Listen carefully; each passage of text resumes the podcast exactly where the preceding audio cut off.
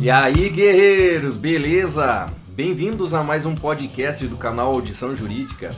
Aqui é o professor Francis Matzenbacher e o tema de hoje começa com uma pergunta: Qual a abrangência da inviolabilidade de domicílio? Por que devo escutar esse podcast? O tema de hoje é de interesse tanto para você que quer carreiras policiais quanto para você que quer entrar na OAB. É muito importante conhecer o delineamento jurídico sobre as possibilidades de ingresso em um domicílio. Para isso você precisa saber, por exemplo, qual que é o conceito de casa, o que, que se entende por casa, e qual que é o conceito de dia, o que, que se entende por dia e também saber o que a nova lei de abuso de autoridade determina sobre esse tema. Se liga e vem comigo que é sucesso.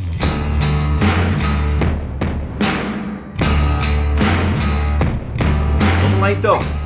Estamos dentro do direito constitucional. Onde está prevista a inviolabilidade de domicílio na Constituição? Está lá no dispositivo do artigo 5 lá no inciso 11 do artigo 5 da Constituição Federal. E lá diz que a casa é asilo inviolável do indivíduo, ninguém nela podendo entrar sem o consentimento do morador, salvo em caso de flagrante de delito ou num caso de desastre, ou para prestar socorro, ou então durante o dia por determinação judicial. Se liga, galera, tem um macete aqui para quem gosta de fórmula mnemônica, para memorizar isso, para ir mais tranquilo para a prova. Tem macetezinho. Claro que é melhor você ler a Constituição, você se acostumar com a terminologia que consta no texto constitucional e você compreender a matéria. Mas nada, não vai fazer nenhum mal você também saber um macetezinho. E aí eu criei uma frasezinha para você memorizar, então aqui. E a frase é: a entrada no domicílio é flasodeco. É, peguei a primeira parte de cada palavra, de cada palavra-chave. Ou seja, entrada no domicílio flasodeco fica fla de flagrante delito ou desastre, so de socorro, de de determinação judicial durante o dia e co de consentimento do morador. Foi aí um detalhezinho que pode te ajudar na hora da prova ficar mais tranquilo. Mas vamos lá, vamos seguir com o que a gente está conversando aqui. O domicílio, o que, que a gente pode entender? O domicílio é como se fosse uma projeção física da privacidade. Ele abrange, o domicílio abrange não só a residência, como também consultórios, escritórios, um quarto de hotel habitado, estabelecimentos comerciais e industriais. Claro, com exceção das áreas que são abertas ao público, só vai ser considerado domicílio aquela parte que não está aberta ao público. Então, naquele compartimento, naquela recepção onde que as pessoas chegam para ser atendidas, aquela parte ali não é considerada domicílio. Então, raciocínio, no direito constitucional, a noção de domicílio é bem mais ampla. Como eu disse, além da casa, pode ser até o escritório considerado um domicílio. Presta atenção. Via de regra, o carro não é considerado domicílio. Via de regra. Com exceção, fica, fica uma, uma hipótese de exceção se for usado como habitação. Aí, se a pessoa utiliza o veículo para morar lá dentro, então naquele nessa circunstância, esse veículo acaba sendo considerado domicílio. E aí, para ingresso no domicílio, precisa respeitar esse regramento constitucional que a gente está vendo aqui hoje. Tem um caso bem interessante que aconteceu, foi julgado pelo STJ lá no ano de 2014. O que, que aconteceu? Esse tribunal entendeu que configurava efetivamente o crime de violação de domicílio o ingresso e permanência num gabinete de, de, de, um delegado sem a autorização dele. Ou seja, se ingressaram, adentraram a porta dele sem nenhuma autorização. Teve uma invasão na delegacia por um protesto que estava acontecendo. E aí invadiram, o delegado não queria receber, invadiram o gabinete, entraram porta dentro. E aí, claro, foram autuados pelo delito de violação de domicílio. E veja, então, embora aquilo ali faça parte, aquele gabinete faça parte de um prédio ou de uma repartição pública, naquela circunstância ali, aquela parte interna, para fins legais, ela é considerada, ele é considerado domicílio.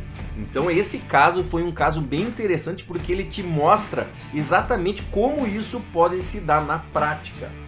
Tá? Então, aqui foi uma compreensão muito boa que a gente trouxe aqui da jurisprudência. E aí você pode perguntar, mas professor, e a legislação não fala nada especificamente sobre o que seria casa, trazendo um conceito?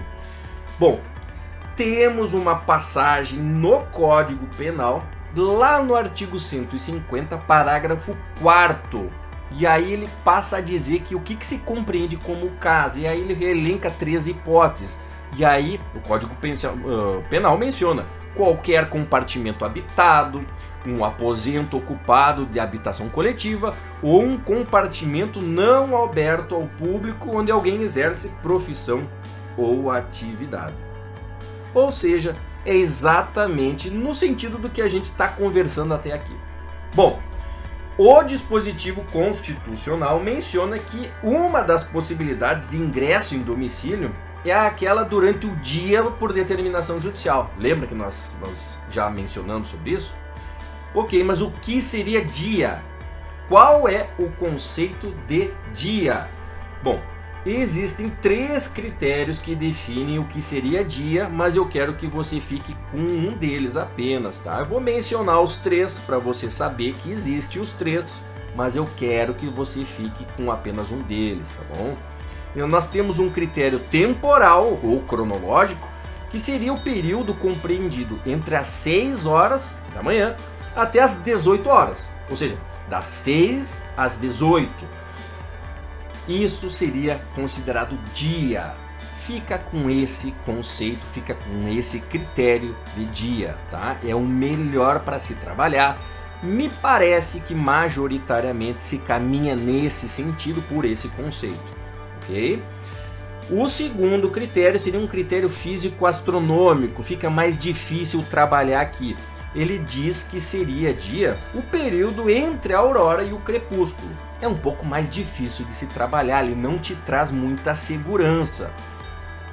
Por fim, o terceiro critério seria um, seria um, critério misto, ele misturaria os dois anteriores, seria uma conjugação desses dois que eu expliquei, sempre na perspectiva para dar mais efetividade à inviolabilidade.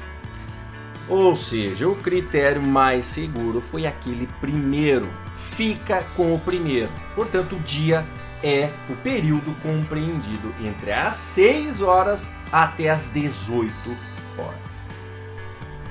Eu só quero fazer uma observação aqui. Cuidado com a nova lei de abuso de autoridade não se pode cumprir mandado de busca e apreensão após as 21 horas ou antes das 5 horas, sob pena de responder criminalmente.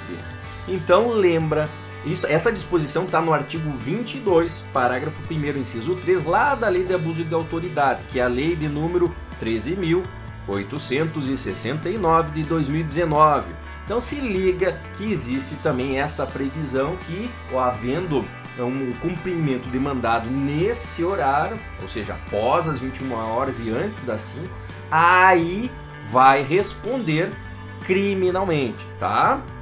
E se o mandado começou a ser cumprido durante o dia e se prolongou, se estendeu até a noite, as provas que ali foram colhidas vão ter validade?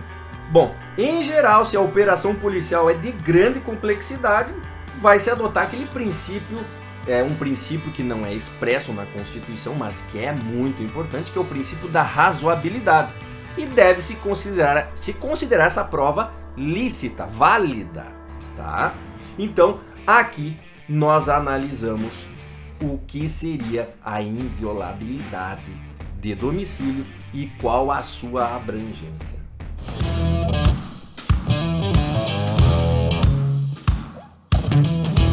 Então, galera, o episódio de hoje trouxe um tema muito interessante, tanto para quem quer carreira policial quanto para quem quer advogar.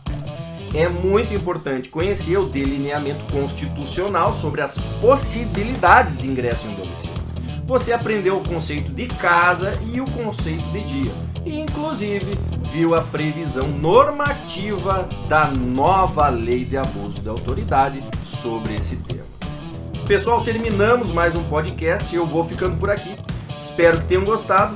Para quem quiser contribuir ou enviar uma sugestão, entre em contato pelo e-mail contato@audiçãojurídica.com.br ou então fala direto pelo Instagram do arroba Audição Jurídica. Segue lá, galera, tá lá para você aproveitar.